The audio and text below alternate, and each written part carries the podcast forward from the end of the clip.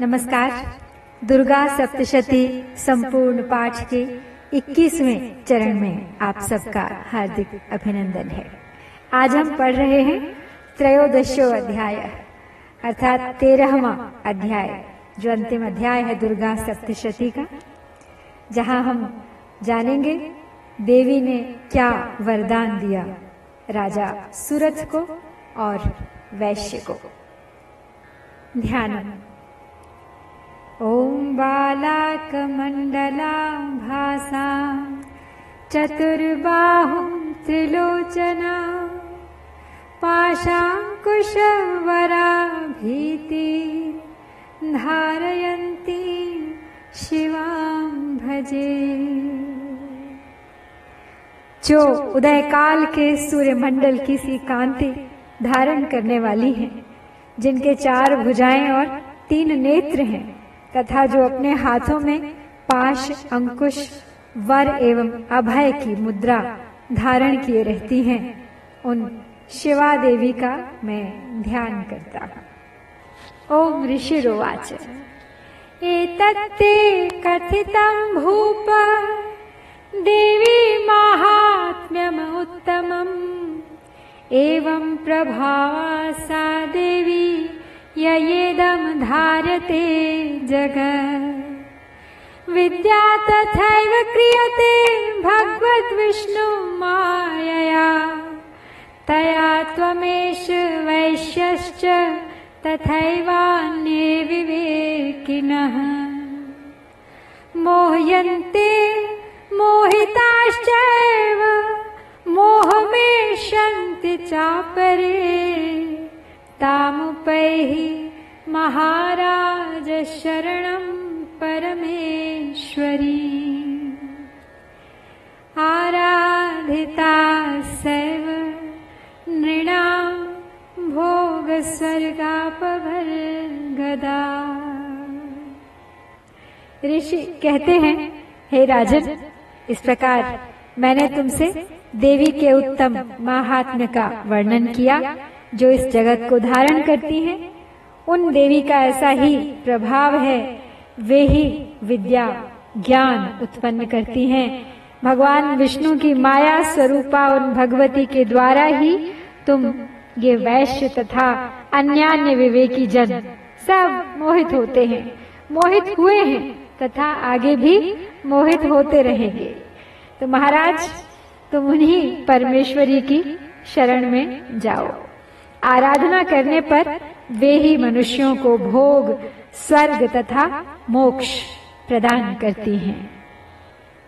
मार्कंडेय उवाच। इति तस्य वचः श्रुत्वा सुरथः स नराधिपः प्रणिपत्य महाभागं तं ऋषिं शंसितव्रतम् निर्विण्णो अति ममत्वेन राज्यापहरणेन च। जगाम सद्यस्तपसे स च वैश्यो महामुने सन्दर्शनार्थमम्बाया नदीपुलिन संस्थितः। स च वैश्यस्तपस्तेपे देवी सूक्तं परं जपन् तौ तस्मिन् पुलिने देव्याः कृत्वा मूर्तिं महीमयी। अहर्णाम चक्रतुस्तस्याः पुष्पधूपाग्नितर्पणैः निराहारौ यताहारौ तन्मनस्कौ समाहितौ। ददतुस्तौ बलिं चैव निजगात्रास्त्रिगुक्षितम् एवं समाराधयतो स्त्रिभिः वर्षयतात्मनोः। परितुष्टा जगद्धात्री प्रत्यक्षं प्राह चंडिका। तो मार्कंडेय जी कहते हैं, मेधा मुनि के ये वचन सुनकर राजा सुरथ ने उत्तम व्रत का पालन करने वाले उन महाभाग महर्षि को प्रणाम किया वे अत्यंत ममता और अपने राज्य के अपहरण से बहुत खिन्न हो चुके थे। हे महामुने, इसलिए विरक्त होकर वे राजा तथा वैश्य तत्काल तपस्या को चले गए और वे जगदम्बा के दर्शन के लिए नदी के तट पर रहकर तपस्या करने लगे। वे वैश्य उत्तम देवी सूक्त का जप करते हुए तपस्या में प्रवृत्त हुए और वे दोनों नदी के तट पर देवी की मिट्टी की मूर्ति बनाकर पुष्प धूप और हवन आदि के द्वारा उनकी आराधना करने लगे। उन्होंने पहले तो आहार को धीरे धीरे कम किया, फिर बिल्कुल निराहार रहकर देवी में ही मन लगाए एकाग्रता पूर्वक उनका चिंतन करने लगे। वे दोनों अपने शरीर के रक्त से प्रोक्षित बलि देते हुए लगातार तीन वर्ष तक संयम पूर्वक आराधना करते रहे। इस पर प्रसन्न होकर जगत को धारण करने वाली चंडिका देवी ने उन्हें प्रत्यक्ष दर्शन देकर कहा। देव्युवाच यत्रार्थ्यते त्वया भूप त्वया च कुलनंदना मत्तस्तत् प्राप्यता सर्वं परितुष्टा ददामित। मार्कंडेय उवाच ततो वव्रे नृपो राजं विभ्रंशन्य जन्मनि अत्रैव च निजं राजं हतशत्रु बलं बला। सोऽपि वैश्यस्ततो ज्ञानं वव्रे निर्विण्ण मानसः ममेत्यहमिति प्राज्ञः संगविच्युति कारकम्। तो देवी उन दोनों से बोली, राजा सुरथ से और वैश्य से, अपने कुल को आनंदित करने वाले तुम लोग जिस वस्तु की अभिलाषा रखते हो वह मुझसे मांगो, मैं संतुष्ट हूँ, अतः तुम्हें मैं सब दूंगी। तो मार्कंडेय जी कहते हैं, तब राजा ने दूसरे जन्म में नष्ट न होने वाला राज्य मांगा तथा इस जन्म में भी शत्रुओं की सेना को बलपूर्वक नष्ट करके पुनः अपना राज्य प्राप्त कर लेने का वरदान मांगा। वैश्य का चित्त संसार की ओर से खिन्न एवं विरक्त हो चुका था और वे बड़े बुद्धिमान थे, अतः उस समय उन्होंने तो ममता और अहंता रूप आसक्ति का नाश करने वाला ज्ञान मांग लिया। तत् देव्युवाच स्वल्पैर्होभिर्नृपते स्वं राजं प्राप्स्यते भवान् हत्वा रिपुंस्खलितं तव तत्र भविष्यति मृतश्च भूय संप्राप्य जन्म देवाद्विवस्ततः सावर्णिको नाम मनुर्भवान् भुवि भविष्यति। वैश्यवर्य त्वया यश्च वरोऽस्मत्तो अभिवाञ्छितः तं प्रयच्छामि संसिद्धयैः तव ज्ञानं भविष्यति।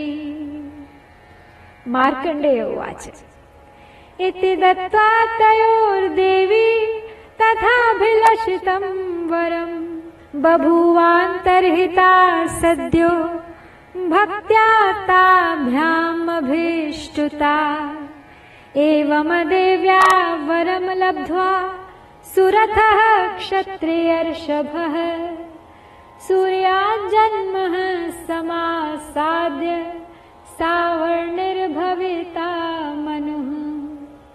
एवं देव्या वरं लब्ध्वा सुरथः क्षत्रियर्षभः सूर्याजन्म समासाद्य सावर्णिर्भविता मनुः।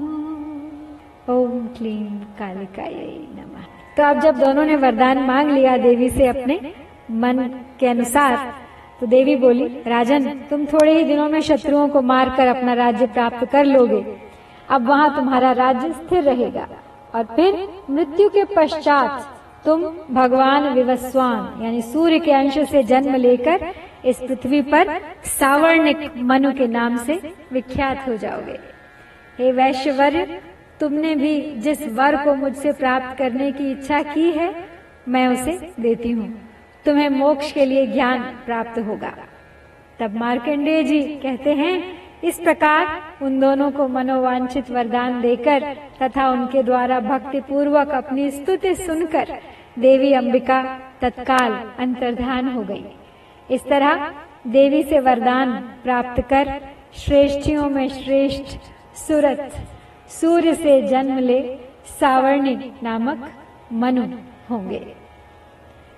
इति श्री मार्कंडेय पुराणे सावर्णिके मन्वंतरे देवी महात्म्ये सुरथ वैश्योर्वर प्रदानम नाम त्रयोदशो अध्याय।